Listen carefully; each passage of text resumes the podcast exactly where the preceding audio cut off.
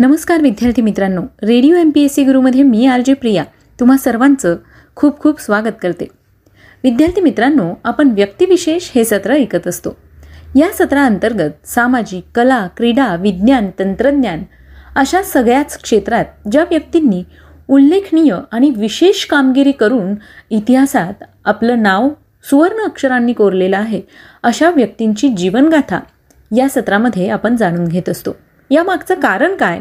तर सगळ्यात महत्त्वाचं म्हणजे अशा व्यक्तींचं जीवनचरित्र जीवनगाथा ऐकल्यामुळे आपल्याला एक सकारात्मक ऊर्जा मिळते. आणि याचबरोबर या व्यक्तींवर आधारित काही प्रश्न उत्तरं हे स्पर्धा परीक्षांसाठी विचारली जातात जी अत्यंत महत्त्वाची असतात. तसंच यांनी लावलेले शोध हे मानवी जीवनाला अतिशय उपयुक्त ठरतात. त्यांनी केलेलं कार्य हे समस्त मानवी जीवनासाठी महत्त्वाचं असतं. म्हणूनच त्यांचा जीवन प्रवास कसा होता याविषयी आपण जाणून घेत असतो आपल्या व्यक्तिविशेष या सत्रात.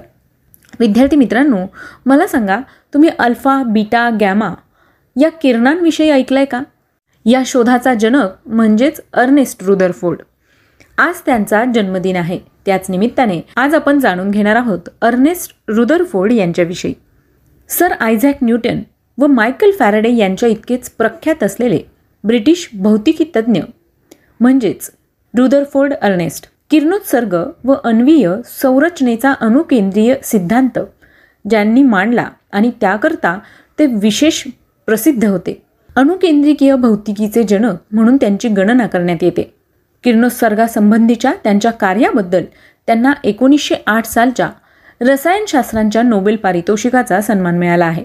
रुदरफोर्ड यांचा जन्म न्यूझीलंडमधील नेल्सनजवळील स्प्रिंग ग्रोव्ह या ठिकाणी एकतीस ऑगस्ट अठराशे एकाहत्तर रोजी झाला.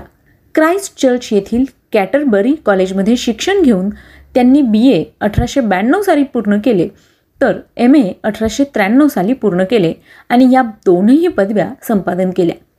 तेथेच एक वर्षभर त्यांनी उच्च कंप्रतेच्या प्रत्यावर्ती म्हणजेच वारंवार उलटसुलट दिशा व मूल्य बदलणाऱ्या आणि दर सेकंदास होणाऱ्या आवर्तनांची संख्या उच्च असलेल्या चुंबकीय क्षेत्रांसंबंधी संशोधन केलं. आणि त्यामुळे त्यांना इंग्लंडमध्ये केम्ब्रिज विद्यापीठात उच्च शिक्षण घेण्यासाठी शिष्यवृत्ती देखील मिळाली.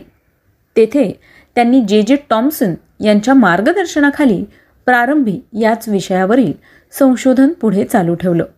अठराशे शहाण्णवमध्ये त्यांनी क्ष किरण एखाद्या वायूमधून नेल्यास होणाऱ्या परिणामांसंबंधी टॉम्सन यांच्याबरोबर संशोधन करण्यास सुरुवात केली. क्षकिरणांमुळे मोठ्या प्रमाणात धन व ऋण विद्युत भारित कण म्हणजेच आयनीकृत अणू तयार होतात व या कणांचं पुन्हा संयोजन होऊन विद्युतदृष्ट्या उदासीन असे रेणू बनतात असे त्यांना आढळून आले. रुदरफोर्ड यांनी या धन व ऋण आयनांच्या संयोजनाचा वेग व त्वरा मोजण्याचे तंत्र शोधून काढले. युरेनियमपासून उत्सर्जित होणाऱ्या किरणांमुळे हवेचे आयनीकरण होते. परंतु हे किरण क्ष किरणांप्रमाणे नसून दोन भिन्न प्रकारच्या प्रारणांचे म्हणजेच तरंगीरूपी ऊर्जेचे बनलेले असतात असे त्यांनी दाखवले. यापैकी आयनीकरणाची उच्च क्षमता असलेल्या पण सहजपणे शोषल्या जाणाऱ्या प्रारणाला त्यांनी अल्फा किरण आणि आयनिक भवनाच्या क्षमता कमी पण भेदन क्षमता अधिक असलेल्या प्रारणाला बीटा किरण अशी नावं दिली. हे किरण अतिशय सूक्ष्म कणरूपी असावेत असा त्यांचा कयास होता व तो पुढे बरोबर ठरला. यानंतर एकोणीसशे साली त्यांनी किरणोत्सर्गी द्रव्यापासून उत्सर्जित होणारे चुंबकीय क्षेत्राने विचलित न होणारे व उच्च ऊर्जायुक्त असलेले तिसऱ्या प्रकारचे प्रारण शोधून काढले. या विद्युत चुंबकीय प्रारणाला त्यांनी गॅमा किरण असे नाव दिले. अठराशे अठ्ठ्याण्णवमध्ये रुदरफोर्ड यांची कॅनडातील मॅन्ट्रिऑल येथील मॅकगिल विद्यापीठात भौतिकीच्या अध्यासनावर नेमणूक झाली. तेथे त्यांनी किरणोत्सर्गासंबंधीचे संशोधन पुढे चालू ठेवलं. या संशोधनात त्यांना ई. फ्रेडरिक सॉडी यांचे बहुमोल सहकार्य लाभले. त्यांनी रेडियम थोरियम व ॲक्टिनियम या किरणोत्सर्गी मूलद्रव्यांच्या तीन गटासंबंधी संशोधन केले. थोरियम व त्यांची संयुगे यापासून एक किरणोत्सर्गी वायू उत्सर्जित होतो असे त्यांना आढळून आले. त्याला त्यांनी ॲमॅनेशन असे नाव दिले. ॲमॅनेशनच्या किरणोत्सर्गाच्या क्रियाशीलतेचा क्षय एका विशिष्ट त्वरेने होतो व त्याची क्रियाशीलता ठराविक काळात मूळच्या निम्मी होते असे त्यांनी दाखवले. म्हणजेच काय? तर प्रत्येक किरणोत्सर्गी मूलद्रव्याच्या बाबतीत हा काळ निरनिराळा किंवा वेगवेगळा असो व त्याला त्या मूलद्रव्याचे अर्धायुष्य म्हणतात. त्यांनी असेही दाखवले की थोरियम एक्स हे अधिक क्रियाशील द्रव्य अस्तित्वात असून ते मूळ थोरियमपासून तयार होते व थोरियम एक्सपासून ॲमॅनेशन तयार होते. म्हणजेच रासायनिक मूलद्रव्यांची एक श्रेणी असून तिच्यातील मूलद्रव्य इतर मूलद्रव्यात रूपांतरित होतात. त्यालाच मूलद्रव्यांतरण असं म्हटलं जातं. किरणोत्सर्ग या प्रक्रियेत एका मूलद्रव्याचे अणू स्वयंस्फूर्तपणे विघटन पाहून अगदी भिन्न मूलद्रव्याचे अणू तयार होतात व हे अणूही किरणोत्सर्गी असतात. असा निष्कर्ष रुदरफोर्ड व सॉडी यांनी एकोणीसशे दोनमध्ये काढला. द्रव्यांच्या अविनाशित्वाच्या संकल्पनेवर दृढ विश्वास असलेल्या अनेक शास्त्रज्ञांनी या विशदीकरणाला विरोध केला. एकोणीसशे चारमध्ये रुदरफोर्ड यांनी रेडिओ ॲक्टिव्हिटी या आपल्या ग्रंथात या विषयावरील संशोधनाचे फलित सारांश रूपाने मांडले आहे. विद्यार्थी मित्रांनो रेडिओ ॲक्टिव्हिटी ही जी संकल्पना आहे ही अतिशय व्हास्ट आणि अवघड अशी आहे. यावरच आधारित ग्रंथ रुदरफोर्ड यांनी लिहिला होता आणि त्यात त्यांनी बरंचसं संशोधन जे केलं होतं यावर आधारित बऱ्याच गोष्टी लिहिल्या आहेत. त्यात त्यांनी तापमान व रासायनिक बदल यांसारख्या बाह्य परिस्थितीचा किरणोत्सर्गाच्या प्रक्रियेवर परिणाम होत नाही. सामान्य रासायनिक विक्रियेपेक्षा त्यामध्ये अधिक उष्णता निर्माण होते. क्षय त्वरेशी समतोल राखला जाईल. इतकेच त्वरेने नवीन प्रकारचे द्रव्य निर्माण होते आणि नवीन तयार झालेल्या द्रव्यांचे रासायनिक गुणधर्म भिन्न असतात. हा किरणोत्सर्गाच्या सिद्धांताला आधारभूत असा पुरावा प्रतिपादन केला.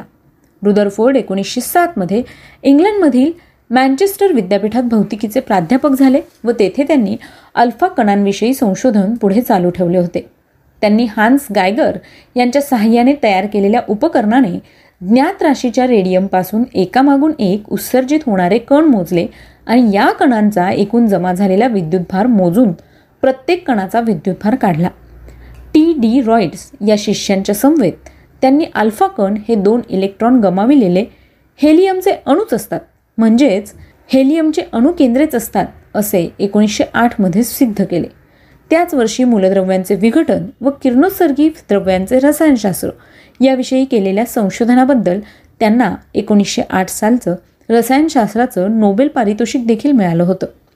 अन्वीय संरचनेसंबंधीचा आपला अणुकेंद्रीय सिद्धांत एकोणीसशे अकरामध्ये मांडून रुदरफोर्ड यांनी विज्ञानातील त्यांची सर्वात महत्त्वाची कामगिरी केली. त्यांनी सुचविलेल्या एकोणीसशे दहामध्ये गायगर व ई. मार्सडेन यांनी धातूच्या पातळ पत्र्यातून जाणाऱ्या अल्फा कणांच्या प्रकिरणांचा अभ्यास केला. म्हणजेच विखुरण्याच्या क्रियेचा अभ्यास केला. बहुतांश कण पत्र्यातून पार गेल्यावर अगदी थोडे विचलित झालेले परंतु काही अल्प प्रमाणातील कण ते त्या बाजूने पत्र्यात शिरले होते. त्याच बाजूस नव्वद अंशपेक्षा मोठ्या कोणातून विचलित झालेले गायगर व मार्सडेन यांना आढळले. यावरून रुदरफोर्ड यांनी गणिताने असा निष्कर्ष काढला की इतके मोठे विचलन घडून येण्यासाठी आवश्यक असणारे प्रखर विद्युत क्षेत्र फक्त जर अणूचा सर्व धन विद्युत भार व म्हणून बहुतेक सर्व द्रव्यमान संपूर्ण अणूच्या व्यासाच्या दहा हजार पट लहान अशा मध्यवर्ती अणुकेंद्रकावर एकत्रित झालेले असेल तरच अस्तित्वात असू शकेल. मात्र एकोणीसशे ब्याण्णवपर्यंत रुदरफोर्ड यांनी अणुकेंद्र न्यूक्लियस हा शब्द वापरलेला नव्हता. त्यामुळे अणुकेंद्रावरील धन विद्युत भार त्याच्या भोवती कोणत्या तरी प्रकारे वितरित झालेल्या इलेक्ट्रॉनच्या समान पण ऋण विद्युत भारामुळे समतोलावस्थेत राहील असे त्यांनी प्रतिपादन केले. एखाद्या अणुकेंद्रकांमुळे निरनिराळ्या कोणात प्रकिर्णित होणाऱ्या कणांच्या संख्येकरिता त्यांनी एक सैद्धांतिक सूत्र देखील मांडले. अणूच्या अणुकेंद्रीय संरचनेचे हे प्रतिमान पुढे नील्स बोर यांनी एकोणीसशे तेरामध्ये विकसित केले. एखादा मूलद्रव्याचे रासायनिक स्वरूप त्याच्या अणुकेंद्रकातील धनविद्युतभारित कणांच्या संख्येवर अवलंबून असते. असा निष्कर्ष देखील रुदरफोर्ड यांनी काढला होता. या धनविद्युत भारित कणांना त्यांनी प्रोटॉन हे नाव दिलं. धनविद्युत भारित कण म्हणजेच प्रोटॉन लक्षात ठेवा. हे नाव त्यांनी रुदरफोर्ड यांनीच दिलेलं आहे. यानंतर ज्यावेळेला पहिल्या महायुद्ध काळात पाणबुडीचे अस्तित्व ओळखण्यासाठी ध्वनिकीय पद्धती वापरण्यासंबंधी संशोधन केलं एकोणीसशे एकोणीसमध्ये त्यांची केम्ब्रिज विद्यापीठात भौतिकीच्या कॅव्हेंडिश अध्यासनावर व कॅव्हेंडिश लॅबोरेटरीच्या संचालक पदावर देखील नेमणूक झाली होती. त्या ठिकाणी त्यांनी एकोणीसशे एकोणीसमध्ये अणुकेंद्राचे कृत्रिम विघटन हा आपला तिसरा महत्त्वाचा शोध लावला. नायट्रोजनच्या अणूची अल्फा कणाबरोबर टक्कर झाल्यास त्याचे ऑक्सिजन अणूत व हायड्रोजन अणूत रूपांतर होते. असे प्रयोगाद्वारे त्यांनी दाखवले. अशा प्रकारे सुरू झालेल्या या संशोधनाचा परिणाम अखेरीस अणुऊर्जा युगाचा उदय होण्यास झाला.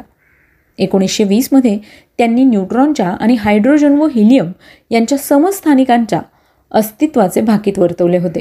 म्हणजेच अणुक्रमांक तोच पण भिन्न अणुभार असलेल्या त्याच मूलद्रव्याच्या प्रकारांचे त्यांनी भाकीत केले. एकोणीसशे एकवीस या काळात जेम्स चॅडविक यांच्या समवेत संशोधन करून त्यांनी बोरॉन फ्लोरोईन फ्लोरिन ॲल्युमिनियम व फॉस्फरस यांचे मूलद्रव्यांतरण करण्यात यश मिळवले. त्यांच्या या कामाबद्दल एकोणीसशे चौदा साली ब्रिटिश सरकारने त्यांना नाईट व ऑर्डर ऑफ मेरिट एकोणीसशे पंचवीस साली या पुरस्कारांनी गौरवलं होतं. तसेच एकोणीसशे एकतीसमध्ये नेल्सनचे पहिले बॅरन हा बहुमान देखील त्यांना देण्यात आला. रॉयल सोसायटीने त्यांना एकोणीसशे तीनमध्ये फेलो म्हणून निवडले आणि एकोणीसशे पाचमध्ये रमफर्ड एकोणीसशे बावीसमध्ये कॉम्प्ली या पदकांचा सन्मान दिला. British Association for the Advancement of Science या संस्थेने व रॉयल सोसायटीचे ते अध्यक्ष होते. अमेरिकेच्या नॅशनल अकॅडमी ऑफ सायन्सचे देखील ते सदस्य होते.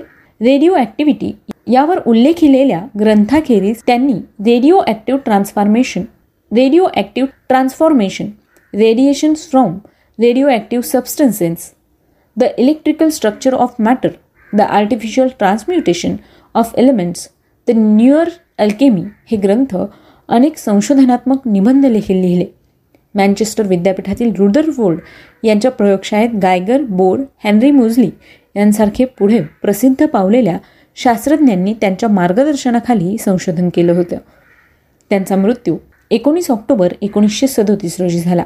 मला माहिती आहे ही माहिती जरा तुम्हाला ऐकायला क्लिष्ट झाली असणार आहे. यामागचं कारण असं की त्यांचं जे भौतिकशास्त्रातलं आणि रसायनशास्त्रातलं काम आहे ते काम समजून घेणं जरासं इतर शाखेच्या विद्यार्थ्यांसाठी अवघड आहे.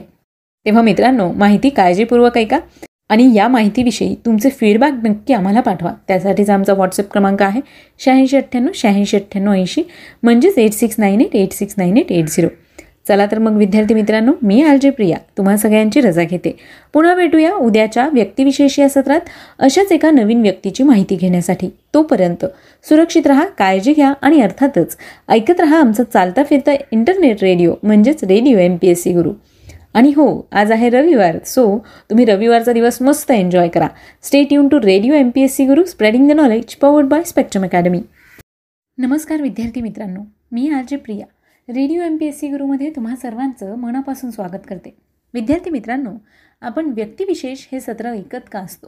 यामागे इतकंच कारण आहे की महत्त्वाच्या क्षेत्रांमध्ये ज्या व्यक्तींनी स्वतःचं असं सर्वोच्च स्थान निर्माण केलेलं आहे अशा व्यक्तींकडून आपल्यालासुद्धा प्रेरणा मिळावी. आणि याचबरोबर जर तुम्ही स्पर्धा परीक्षांचा अभ्यास करत असाल तर या व्यक्तींच्या जीवनावर आधारित जे काही प्रश्न विचारले जातात त्यांची उत्तरं तुम्हाला देण्यासाठी सोपं जावं. पण यामागचा मूळ उद्देश हाच आहे की या व्यक्तींचा जीवन प्रवास किती खडतर होता ते जाणून घेणं. असाच एक अवलिया ज्याचं नाव आहे वॉरेन एडवर्ड बफे अमेरिकन उद्योजक गुंतवणूकदार. विद्यार्थी मित्रांनो वॉरेन एडवर्ड बफे हे नाव तुम्ही ऐकलेलंच असेल. बरेचदा तुम्ही यांचे प्रेरणादायी विचारसुद्धा ऐकले असतील. जे बर्कशायर हॅथवेचे अध्यक्ष आणि मुख्य कार्यकारी अधिकारी वॉरेन एडवर्ड बफे. विद्यार्थी मित्रांनो वॉरेन बफे हे एक अमेरिकन गुंतवणूकदार व उद्योगपती आहेत. बफे यांना जगातील सर्वोत्कृष्ट गुंतवणूकदार मानण्यात येतं. वॉरेन बफे हे बर्कशायर हॅथवे या गुंतवणूक कंपनीचे अध्यक्ष व सीईओ म्हणजेच प्रमुख अधिकारी आहेत. दोन हजार आठ साली बफे हे जगातील सर्वात श्रीमंत व्यक्ती होते. तर दोन हजार अकरा साली ते तिसऱ्या क्रमांकावर होते. वॉरेन बफे यांचा जन्म तीस ऑगस्ट एकोणीसशे तीस रोजी झाला. जगातील सर्वात यशस्वी गुंतवणूकदारांपैकी एक म्हणून ओळखले जाणारे आणि दोन हजार आठपर्यंत सहासष्ट अब्ज अमेरिकन डॉलर्सची अंदाजे निव्वळ संपत्ती असलेल्या फोर्ब्सने त्यांना जगातील सर्वात श्रीमंत व्यक्ती म्हणून स्थान दिले. सर्वात मोठी गोष्ट म्हणजे बफेट यांनी आपल्या एकूण संपत्तीपैकी पंच्याऐंशी टक्के बिल गेट्सच्या बिल मेलिंडा गेट्स फाउंडेशनला दान केले आहे. आणि ते जगाच्या इतिहासातील सर्वात पहिले मोठे देणगीदार ठरले आहेत. त्यांच्या सुरुवातीच्या जीवनप्रवासाविषयी सांगायचं झाल्यास हॉफे आणि लीला असे बुफेच्या आईवडिलांचे नाव होते. स्टॉक ब्रोकरचा मुलगा असल्याने तो अगदी लहान वयातच शेअर बाजारात सामील झाला. बेंजामिन ग्राहम हे त्यांचे प्रभावी मार्गदर्शक होते. त्यांनी त्यांचे गुण शिकण्यास सुरुवात केले आणि ग्रॅहमच्या कल्पनांना आत्मसात केले. ग्रॅहमच्या कल्पनांनी बफेवर खूप प्रभाव पडला. त्यांनी त्यांच्याकडून शिक्षण घेतले आणि कोलंबिया बिझनेस स्कूलमधून पदवी मिळवण्यास सुरुवात केली जेथे त्यांनी बेंजामिन ग्रॅहम यांनी दिलेल्या मूल्य गुंतवणुकीच्या संकल्पनेभोवती आपली गुंतवणूक तत्त्वज्ञान प्रणाली रचली. त्यांच्या वैयक्तिक जीवनाविषयी सांगायचं झाल्यास बफे यांचे वडील शेअर बाजाराचे व्यापारी होते. बफे यांनी वयाच्या अकराव्या वर्षी शेअर बाजारामध्ये वडिलांकडून आपले नवीन व्यावसायिक जीवन सुरू केले. बफे यांनी एकोणीसशे बावन्नमध्ये सुसान बफे यांच्याबरोबर लग्न केले. व्यवसाय शिकण्यासाठी बफे यांनी वयाच्या सोळाव्या वर्षी पेनेसिल्व्हिनिया विद्यापीठात प्रवेश घेतला होता. दोन वर्षात पदवी पूर्ण करण्यासाठी ते नेब्रास्का विद्यापीठात गेले आणि वयाच्या विसाव्या वर्षी ते महाविद्यालयातून दहा हजार डॉलरचे काम घेऊन बाहेर आले. ते नेब्रास्का फुटबॉलचा एक आजीवन अनुयायी होते आणि त्यांच्या जीवनात त्यांनी बऱ्याच खेळांमध्ये भाग घेतला.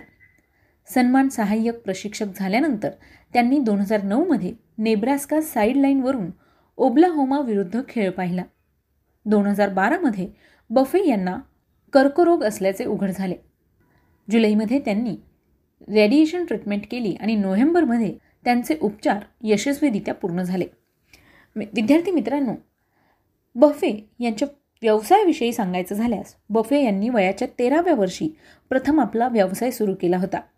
मला एक सांगा वयाच्या तेराव्या वर्षी तुम्ही काय करत होता? तुम्ही आम्ही सगळेच वयाच्या तेराव्या वर्षी शिक्षण घेत होतो आणि या वयात या अवलियाने स्वतःचा व्यवसाय सुरू केला होता. एकोणीसशे त्रेचाळीसमध्ये त्यांनी प्रथम आयकर विवरण भरला. बाळाने बाळाचे पाय पाळण्यात दाखवायला सुरुवात केली असं म्हणायला हरकत नाही. अगदी वयाच्या पंधराव्या वर्षी त्याने एक पिनबॉल विकत घेतला आणि एका सलूनमध्ये ठेवला. आणि काही महिन्यातच वॉरेन एकचे तीन पिनबॉल केले. व्यवसाय चालत होता. हे नेहमीच नव्हतं की वॉरेनला नेहमीच यश मिळत होतं. त्याने हॉवर्ड बिझनेस स्कूलमध्ये शिक्षणासाठी अर्ज केला पण शाळेने भविष्यातील या महान गुंतवणूकदाराचा अर्ज फेटाळून लावला. त्याच प्रकारे त्याने सुरुवातीच्या गुंतवणुकीत गॅस स्टेशन विकत घेतले ज्यामध्ये त्याला नुकसान सहन करावे लागले. विद्यार्थी मित्रांनो जरी श्रीमंत माणसं असली तरी त्यांनासुद्धा त्यांच्या व्यवसायात अडचणी येतात. त्यांनासुद्धा यश अपयश यांना सामोरं जावंच लागतं. वॉरेनसुद्धा यापैकीच एक आहे असं म्हणायला हरकत नाही. वॉरेनला खऱ्या अर्थाने काम करण्याची संधी मिळाली जेव्हा बेंजामिन ग्रॅहमने त्यांना बारा हजार डॉलर्सच्या पगारावर त्यांच्या फर्ममध्ये ठेवलं. या नोकरीच्या काळातच त्यांना शेअर बाजाराच्या नफ्यासाठी चढ उतार कसे वापरले जातात याची एक समज विकसित करण्याची संधी मिळाली. बेंजामिन ग्रॅहम दोन वर्षानंतर निवृत्त झाले. पुन्हा एकदा बफेने आपले काम सुरू करण्याची योजना आखली आणि बफे पार्टनरशिप लिमिटेडच्या नावाखाली गुंतवणूक फर्म स्थापन केली. या फर्ममधील कमाईतून बफे यांनी आपले पहिले घर एकतीस हजार पाचशे डॉलर्समध्ये खरेदी केले. यानंतर वॉरेन यांनी कधीही मागे वळून पाहिले नाही. आणि एकोणीसशे बासष्टपर्यंत वयाच्या बत्तीसाव्या वर्षी अमेरिकेला वॉरेन बफे नावाचा एक नवीन करोडपती सापडला. त्यांच्या भागीदारीची निव्वळ संपत्ती सात करोड सतरा लाख डॉलर्स ओलांडली होती आणि एकट्या वॉरेनची दहा लाख पंचवीस हजारांहून अधिक रक्कम होती. यानंतर बर्कशायर हॅथवे त्यांच्या आयुष्यात आला. वॉरेन यांनी त्वरित या कंपनीचे शेअर्स खरेदी करण्यास सुरुवात केली आणि एकोणीसशे पासष्टपर्यंत त्यांनी या कंपनीचा ताबा आपल्या हातात घेतला. हा पराक्रम करत असताना ते अवघ्या पस्तीस वर्षांचे होते. बर्कशायरने यशाची शिडी चढण्यास सुरुवात केली. या कंपनीत काम करत असताना त्यांनी अध्यक्ष म्हणून पहिले पत्र लिहिले जे जगभरात प्रसिद्ध झाले.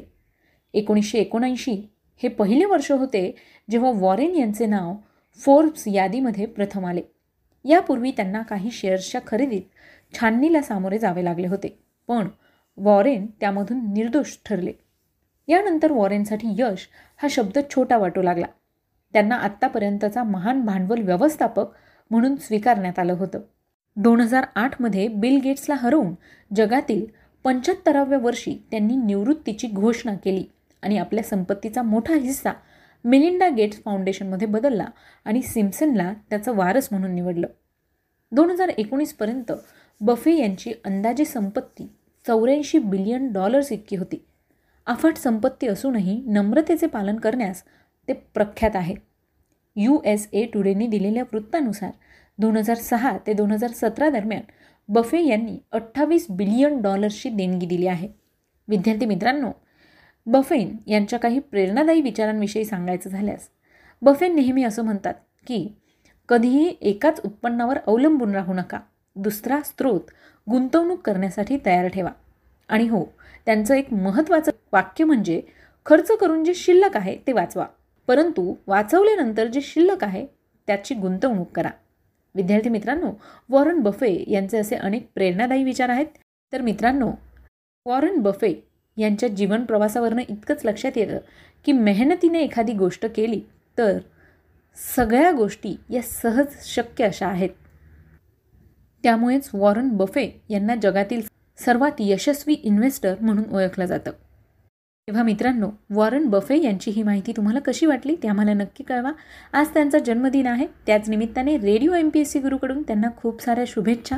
मी आलजी प्रिया तुम्हा सगळ्यांची रजा घेते. पुन्हा भेटूया उद्याच्या व्यक्तिविशेष या सत्रात अशाच एका नवीन व्यक्तीचा जीवन प्रवास ऐकण्यासाठी. तोपर्यंत काळजी घ्या सुरक्षित राहा आणि अर्थातच ऐकत राहा तुमचा लाडका चालता फिरता इंटरनेट रेडिओ म्हणजेच radio M P S C Guru stay युन to radio M P S C Guru spreading the knowledge powered by Spectrum Academy